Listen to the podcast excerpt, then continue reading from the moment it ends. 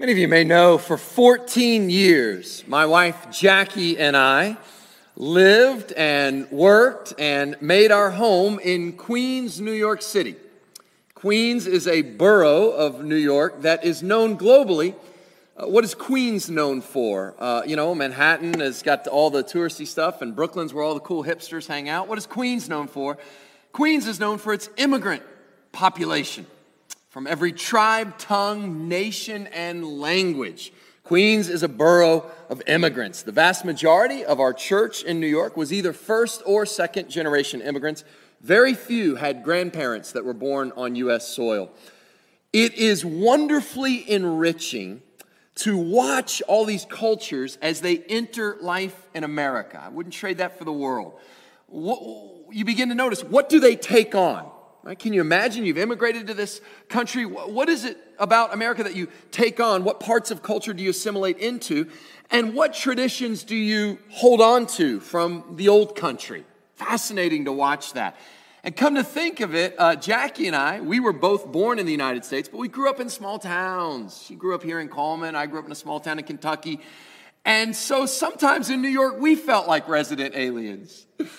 Uh, being in a big city like that and all those different cultures smashing into each other, I mean, how do you even begin to illustrate this? The one that comes to mind randomly, I don't know why, but I'd been invited to speak out in Long Island at uh, a dear church of um, Malayali Christians. These are Christians from India who speak Malayalam.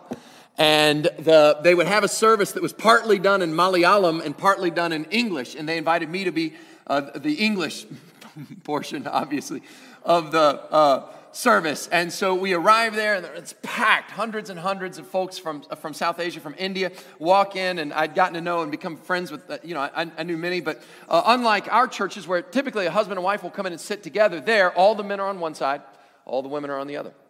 We go in, we're obviously dressed, dressed uh, very differently, and uh, so there's some awkwardness there. You know how it is. You, you knew, you don't know. And so, uh, bye, honey. I'll see you after this is over.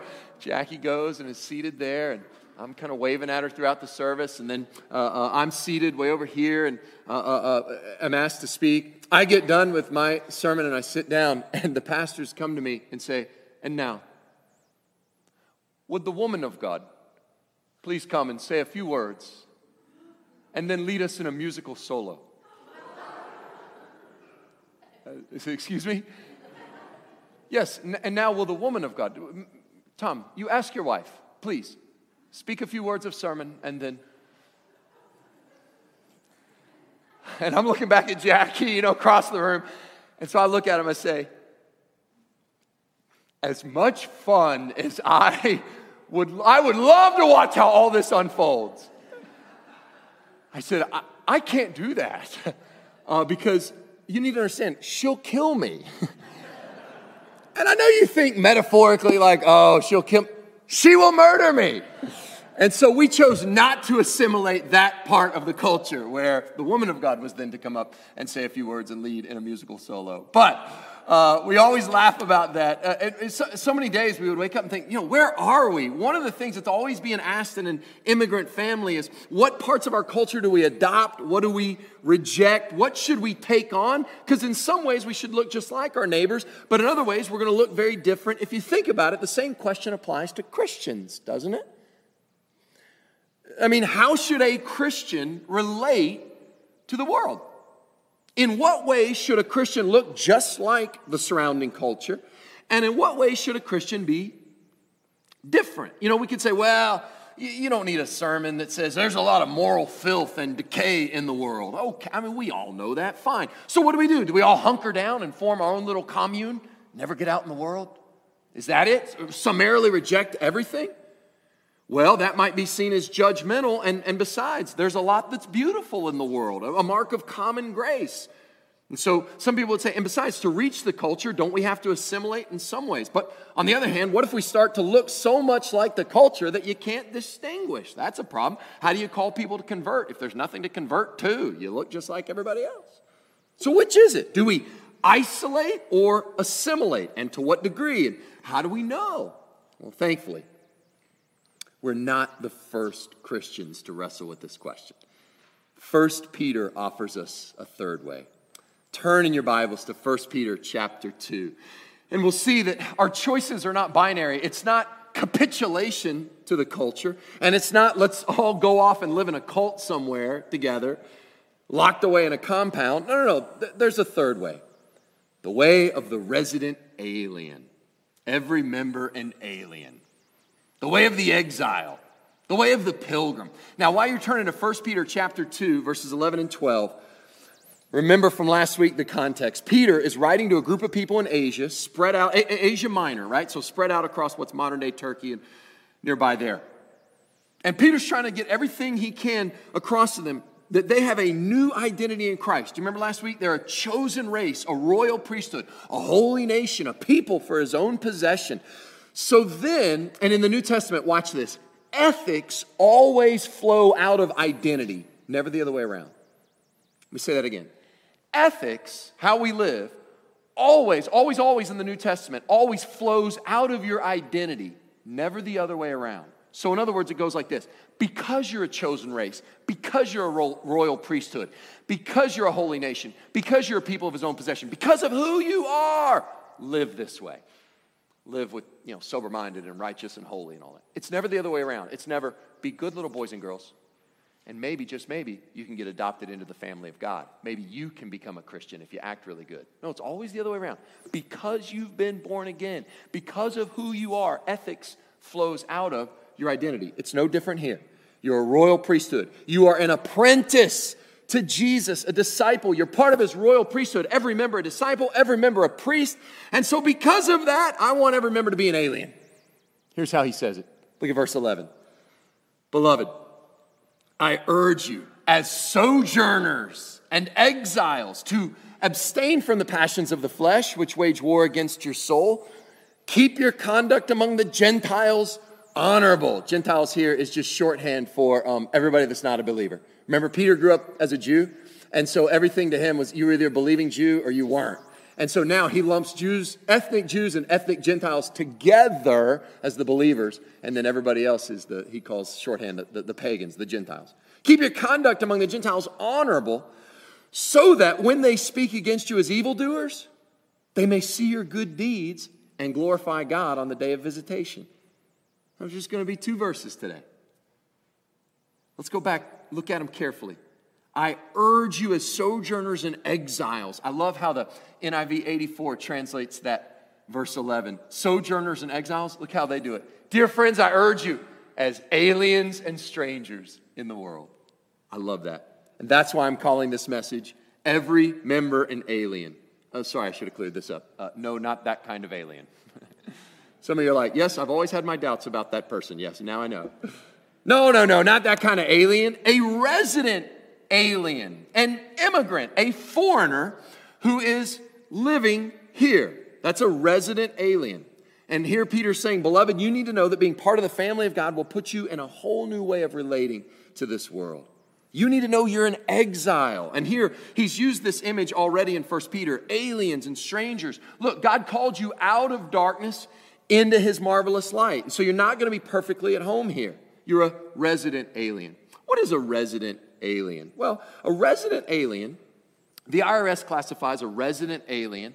Uh, uh, uh, you know, it, it, I'm sure that the State Department and all this have these technical definitions, but I just want to point out a couple things. A resident alien lives here, but they're not a tourist and they're not a citizen. Resident alien is not a tourist, not a citizen. What do I mean?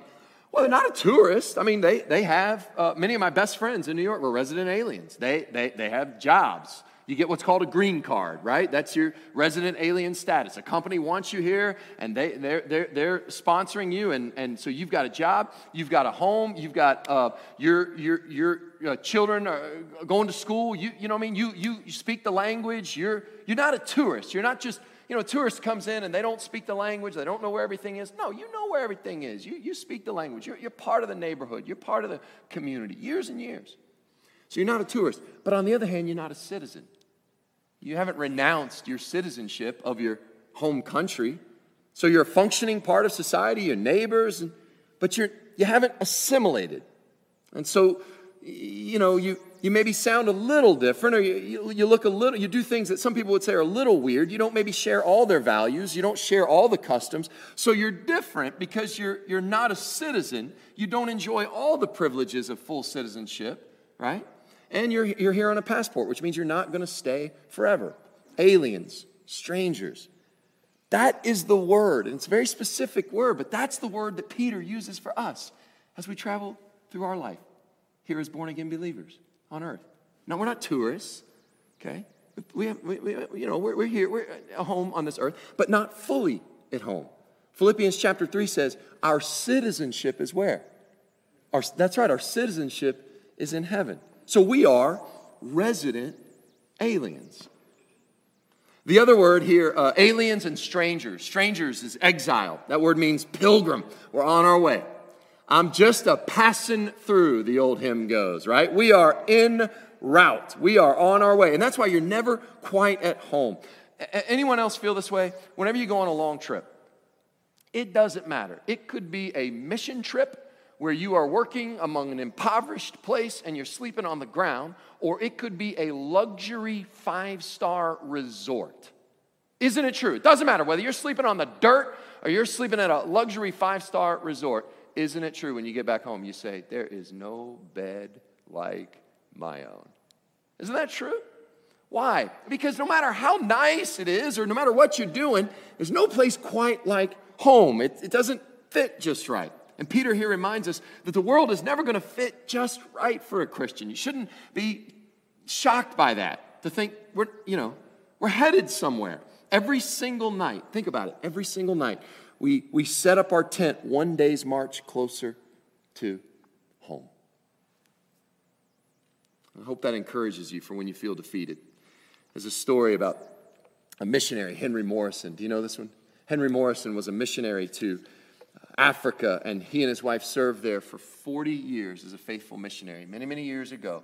And uh, uh, at, the completion of their service, uh, retiring from Africa, they uh, come home on this great ship. And as they're pulling into a harbor there in New York, bands are playing and there's fanfare. It turns out they're on the same boat as the president, Teddy Roosevelt. TR, uh, Teddy Roosevelt, had been on a hunting trip, big game hunting.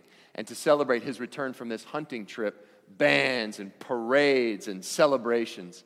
And Henry Morrison was pretty wounded by that. He says, Here we've served for 40 years, faithfully serving our Lord, trying to do what's right. And there's no one. They caught their own cab to the hotel. Teddy Roosevelt goes off on a hunting trip where he's treated like royalty, and when he comes back, there's a huge, huge band and parade. How come when he gets home for a, for a basically a, a luxury vacation, when he gets home, there's a huge band, and when we get home, there's nothing. And so um, his wife uh, gives him some good counsel. She says, Sounds like you need to pray about that. He does. And the story goes that uh, he was a new man the next day. And she said, Well, did you get that matter settled with the Lord? He said, Yeah. Sort of ashamed of myself, but yeah, I did. Well, how'd it go down? Well, I prayed and I poured out all that whining to God, and it's like I felt his hand on my shoulder, and he whispered to me, Yeah, but Henry, you're not home yet. That's right. He's not. Neither are we strangers and aliens. That's the first point I want you to see about when I say every member an alien, write this down. Aliens have got to know they are not home. Aliens know they are not home. You just got to be okay with that. When you got saved, you got right with God, but now you're at odds with the world. You just are. You got a new citizenship, but in some ways that's going to put you at odds with your current citizenship. Overnight, these people in Asia Minor that Peter's preaching to went from being right at home in this world to being not at home in this world. And so did you. A resident alien has just got to get comfortable with the fact you're not going to be comfortable all the time. The faster we can admit this, the better. Here's an illustration our military is deployed around the world, but wherever they are, they live under a flag, don't they? That, that little sovereign piece of American soil, wherever it is. Now, sometimes our military is received warmly, sometimes they're received with hostility, sometimes they're probably just ignored. But whether they're received warmly or with hostility or ignored, never for one minute do they get confused about which nation they represent. So the values they hold, the oath they took, and the allegiance that they will not forsake, even if it costs them everything, is not to necessarily where their boots are on the ground, but to the flag, see, which represents for them their true home. The church of Jesus Christ is not that different if you think about it, scattered around the globe. And think about it. As Christians, some places, in some time periods, in some cultures, sometimes Christians are received warmly. Sometimes Christians are received with hostility. Sometimes they are ignored. But no matter what, the church cannot afford to forget this world is not our home. No matter where our boots are on the ground, so to speak, our loyalty is to a king and a kingdom. So the values we hold and the king we serve, even if it costs us everything, we will not forsake. And what about this country we're in right now? How do you speak about our cultural moment? Our country is going through I love, I love my earthly country. I think you do too. I love the USA. I've always felt like we're in one of those uncommon times in history and one, one of those uncommon places on the globe where, honestly, compared to what other Christians are going through, Christians are treated pretty warmly. That's how I've always felt. But here's what we can't do you cannot continue to assume, no matter whether you're received warmly or not, whatever happens, uh, you, you can't just automatically assume that American values are automatically going to be Christian values. Does that make sense? Let me say that again and let's let that sink in because I think it's painful, but we need to hear it.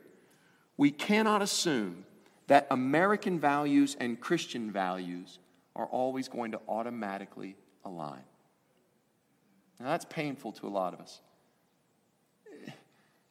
It's painful for me, but here's what I think about. I can only imagine the pain for some of you. I'm, I'm, especially thinking of how much pain it must be for some of my Christian brothers and sisters who are veterans. Many of you are in this room. And you're a veteran, but you also love the Lord Jesus Christ. You're a Christian. And here you are, you fought for this country, and now you see the country you love and fought for get further and further outside of the will of God. That must be grief, quite frankly. It must just grieve you. It grieves me. Now, we know the United States is not the kingdom of heaven. And we know, I hope, that the United States is not Old Testament Israel 2.0, as if somehow all the ancient prophecies to ancient Israel are applied directly to the United States. I hope we know that. And we know the U.S. is not a theocracy, right?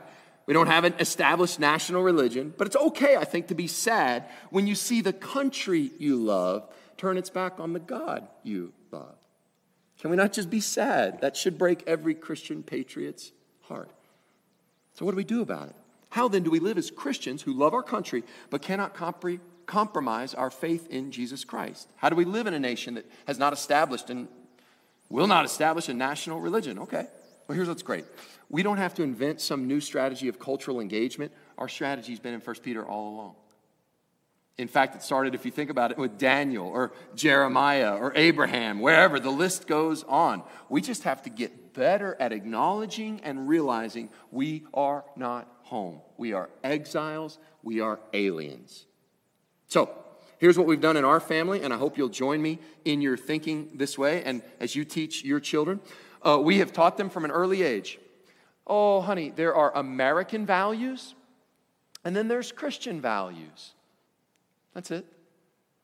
I don't want them to be shocked uh, by the news or by the country. I, I, don't want them to assume that American values and Christian values should be the same thing. They, they, they are the same thing. Oh, no, no, no. So, so when my kids see on the news that, for example, whatever, uh, you know, hey, some states are legalizing marijuana, my kids don't get bent out of shape. They go, oh, yeah, yeah, of course, that's an American value. Uh, the freedom to do whatever you want as long as you don't hurt somebody. That's an American value. Oh, that's okay, honey. We don't have American values, we have Christian values. We're weird. We're aliens and strangers. And so um, uh, they hear, for example, a few years ago, the United States has decided to define a marriage in um, a sinful way. O- okay, why wouldn't they? That's an American value freedom of self expression at any cost. Uh, that's okay, we, honey. We, we, see, I teach my kids, we have Christian values. See, they, they don't align. Okay. Uh, uh, the, the, the, law of the land in America is that abortion is legal, it, it's a legal means of murder. Well, that's the ultimate freedom of self, I suppose. Wicked. Well, you, can say it's wicked, but that's, uh, it's an American value. See, we have Christian values, so we would never do that. We're going to fight against that. See, that's all. Now, there's wonderful coincidences when American values happen to coincide, and I rejoice when that happens. There's an American value of freedom. Christians value freedom. American value is to oppose racism. Christians, same thing, we oppose racism. An American value would be to end human trafficking. Christians are working to end human trafficking. Great, let's celebrate where they do align. Wonderful. But that doesn't demonstrate that we can be truly ever fully at home.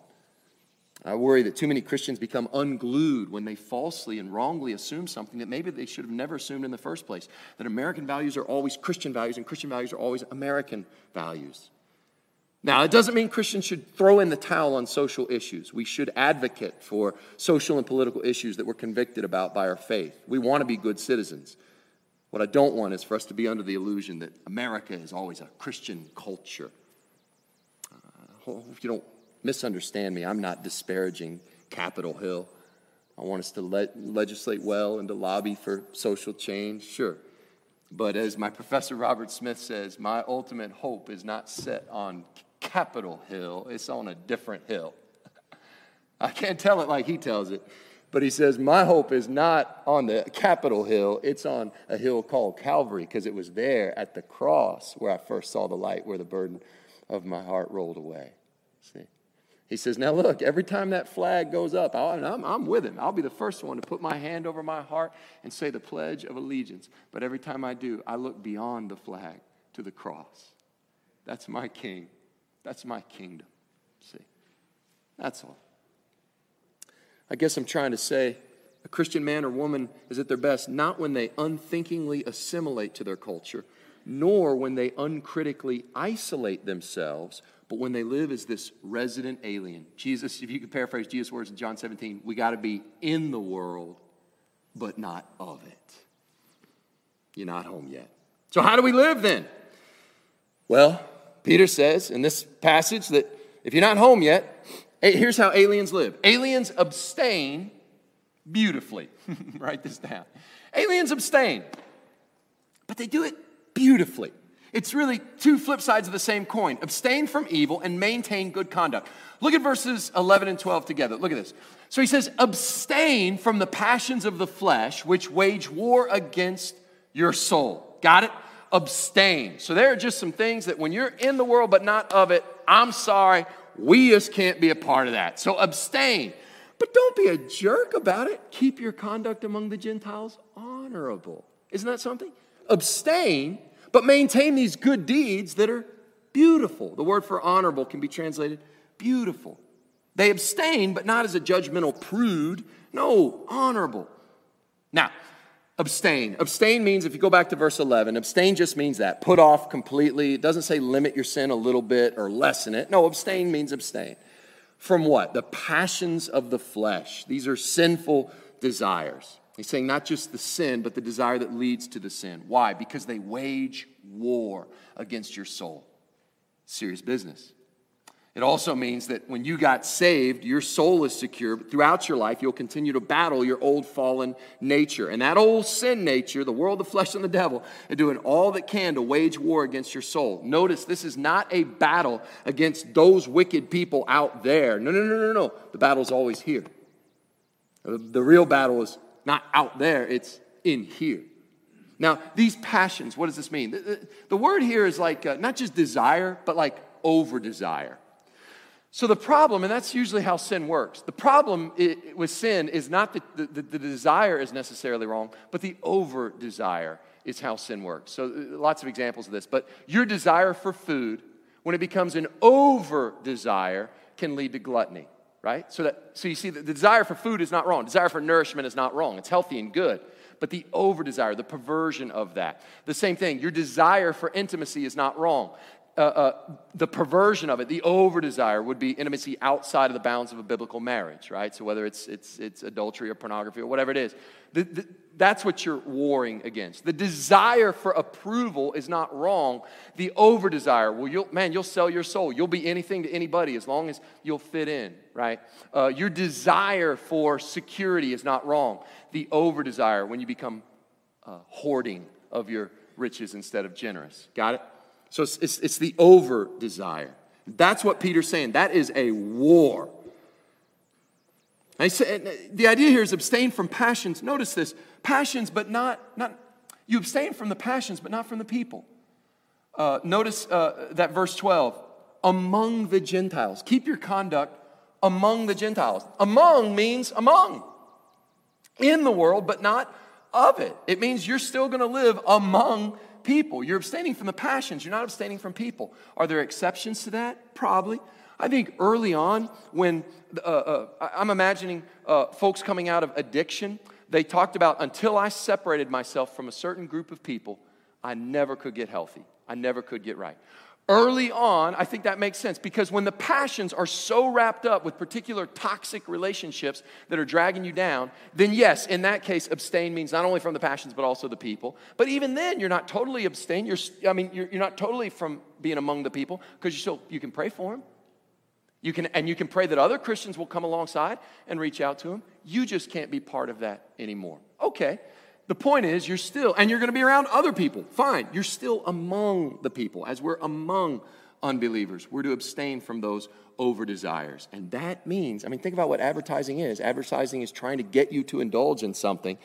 And so we, we won't consume the way the world does. Here's a way where Christians will look different. We're just going to do politics differently. We're going we're gonna drain all the hate out of the way we talk about that. We're going to do social media differently. We're not going to consume the same way. We're going to look a little weird. We're not going to slander. We're not going to spend all our money on ourselves. We're not going to consume media. Aliens just abstain. We're going to consume it differently. But notice, we're not just abstaining, we're abstaining beautifully. That word in verse 12, honorable, can be translated beautiful. And that means if you're a Christian business owner, run an excellent business fair, with great service. If you're a Christian farmer, remember when we did the work series and we, we interviewed uh, uh, my friend Jackie, who said, uh, when you farm as a Christian farmer, plow straight and don't cut corners. Remember that? That's what it means honorable. He meant fair in all your dealings. If you're a Christian teacher, teach with excellence for the glory of God. If you're an artist, make beautiful art. And over time, you will become an enigma. The world won't know what to do with you. On the one hand, as a Christian, the world will eventually come to realize they, they hate everything you stand for, and yet they cannot deny your good conduct. And so they just cannot figure out what to do with you. Christian? It's like they look at you like a, you know what they look at you? Look at you like an alien. Exactly, right? On the one hand, you have all these views that I find reprehensible. If I'm a modern you know, American. I, I, I, I can't believe it. And, and they, they call Christians dangerous. They not. On the other hand, they're the first ones out there feeding the poor and taking care of the homeless and showing acts of mercy. What do you do with these people? Uh, let our goal be, in the words of John Piper, I thought this is such a great way to put it. He said he wants every Christian to be, and I quote, a winsome weirdo. I love that. Let's be winsome weirdos weirdos because there's some things where we just don't fit in and people can't figure out why. But winsome weirdos because we're not obnoxious. We're loving and kind and always thinking up new ways to do good. Oh, aliens, let's be winsome weirdos. This is a difficult word for everybody, I think, to do that, to stand out. But let me just encourage, for the record, I think that there is a particular group of people that need to hear this um, because it's easier. The older you get, maybe this is true, I think the older you get, there is a sense in which it does get a little easier uh, to not worry so much about what other people think. You've kind of decided, look, I am who I am. I'm, I'm, I'm okay to stand up for that and whatever. Uh, maybe. But there's a group of people. It's easy for someone older to say, stand up for Christ. Who cares what people think? Um, if you're a high schooler right now, if you're a middle schooler, even college students, it matters very much what people think. And so it's easier for somebody to say, ah, you know, you, you shouldn't care what people think. That's easy to say. But can you imagine standing up faithfully for Jesus Christ being 17 years old right now? Can you imagine the pressures that they're facing that I didn't have to face? Maybe you didn't have to face. To just give in to fit in. And I want them to know they're not alone and you're not going to fit in. But I also want them to know you are far from home. You're always far from home, but you're never far from Him. He loves you, and He'll stand by you. And moms and dads and grandmas and grandparents, can I encourage you to raise alien children? And Mr. Becky, you may be convinced some of your children are well on their way to being aliens. Yeah. But that's what I want. I want our parents to uh, listen. No parent, did you know this as a parent or grandparent? Nothing. You cannot make your kid get saved. Did you know that? There's no forced coercion, right? You cannot do that. Only the Holy Spirit can do that.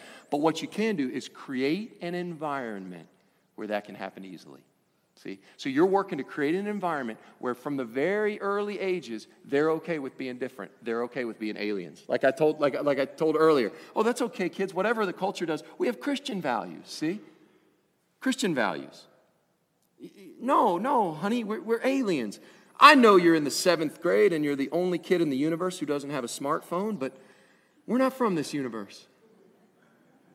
Oh, no, you can't go tonight. Oh, no, why? Because we have church on Wednesday night. I know, that's weird. We're aliens, remember? Ah, no, no, no, no, you can't eat dinner in front of the TV. We are going to sit around this dinner table, and no matter what, we are going to try to talk to one another. Why? Mom, this is weird. Weird? You think it's weird? Dude, we're aliens. I'll see you're weird and raise you an alien. No, you can't see that movie. I know all your friends. No, you may not have an Instagram account. But I'm 52. I don't care.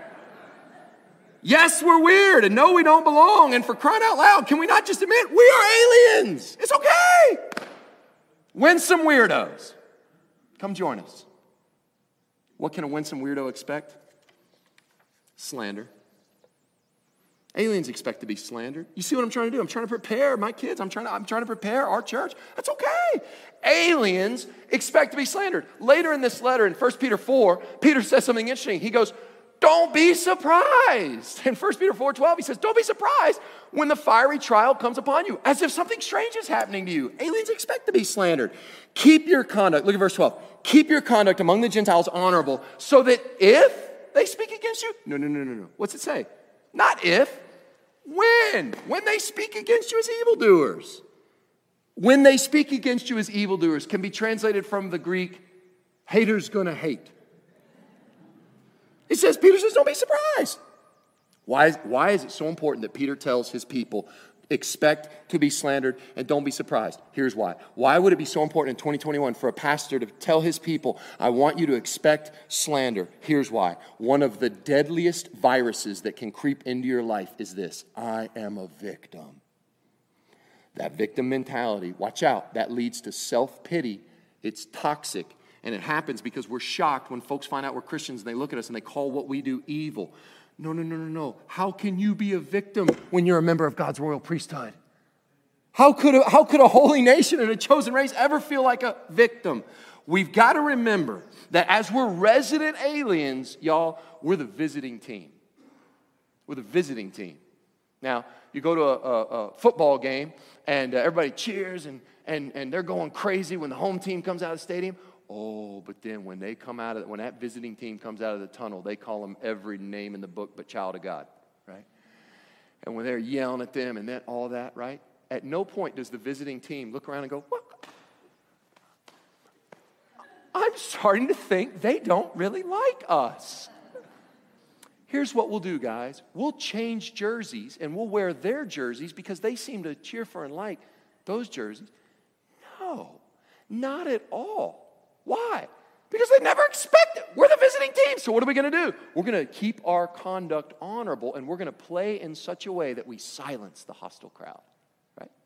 The analogy breaks down because in that analogy, it pits us as opposition to uh, the world. When in fact, our fight is not against flesh and blood, is it? Our fight is against our own passions, which are waging war in the soul. And it's not us against the world, it's us for them that God may be glorified. So the analogy breaks down. If you can think of a better one, I've got another service in a few minutes. At any rate, you're not the first Christians to face slander. Do you know there are historic examples of slander against Christian? So they go all the way back to the earliest church. Did you know what the earliest church was accused of? There's a letter, you can go back and read. A philosopher wrote a letter to the emperors saying, you, you know, go easy on these Christians. I think you're misunderstanding them. Uh, they were accused of three main things. Christians in the early church were accused of being cannibals, uh, guilty of incest, and above all, atheism. Cannibals. Why? because they heard everybody talking about eat my body and drink my blood. And they took the, the, the, the, the Lord's Supper meal.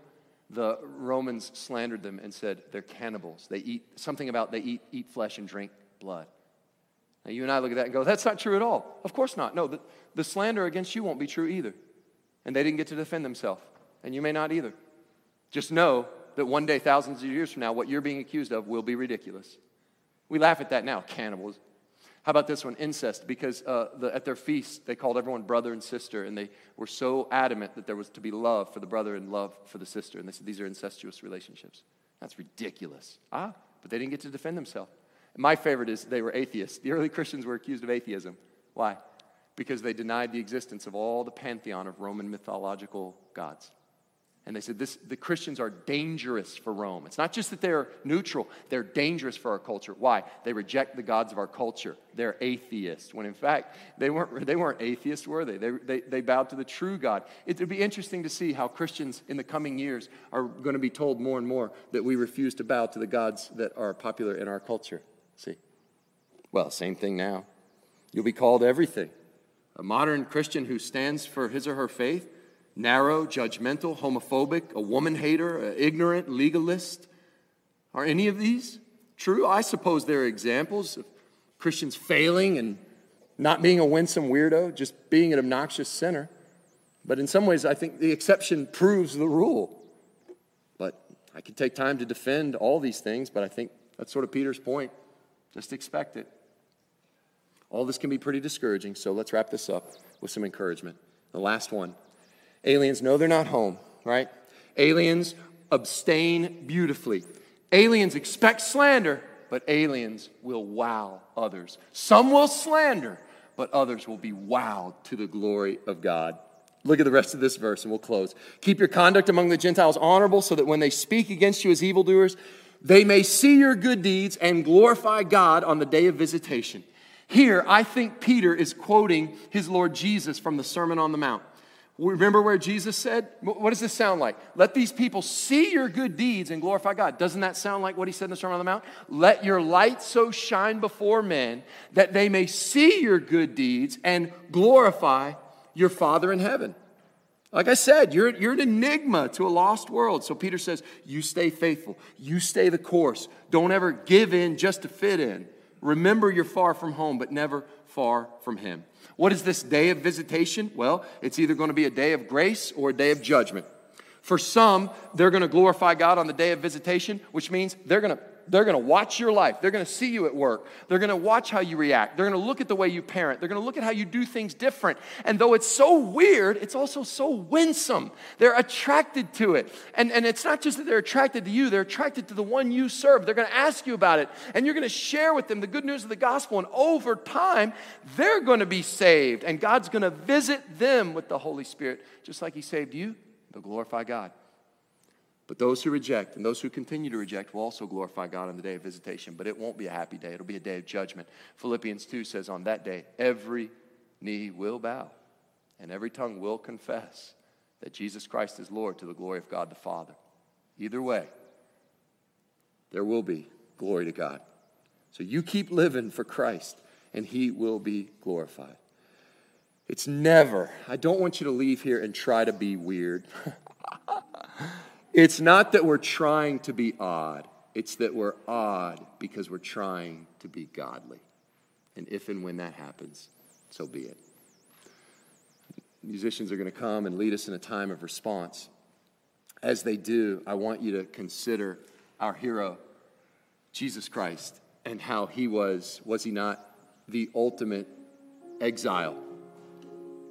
If you think about it, the whole Bible is really one big story of trying to get back home. It's really, you, you could say, I suppose you, if you look for a unifying theme, there, there'd be several, but you could make the case that this book, the, the overarching meta narrative, is just trying to find our way back home. It opens up in a garden, it opens up at home, doesn't it? And because of sin, we were exiled from that garden. And the whole rest of the story is about God coming he wants to live with his people in this good earth and the whole thing from garden to new heaven, new earth, right? but trace that theme of exile. And then, and then uh, uh, uh, uh Abraham, right? I'm going to I'm going to call Abraham into exile. If you go back and look at Genesis, it says Abraham was a stranger in exile. He was an alien and stranger. Exact same verse First Peter picks up on. Uh, and it draws him to the promised land. But because of sin, where do they end up? They end up in Egypt. But God sends him Moses and out of Egypt, gets him back home into the promised land. Well, then because of sin, what happens? Babylon, right? And they're back in exile. God makes for a way to get home. Then comes, of course, the ultimate exile.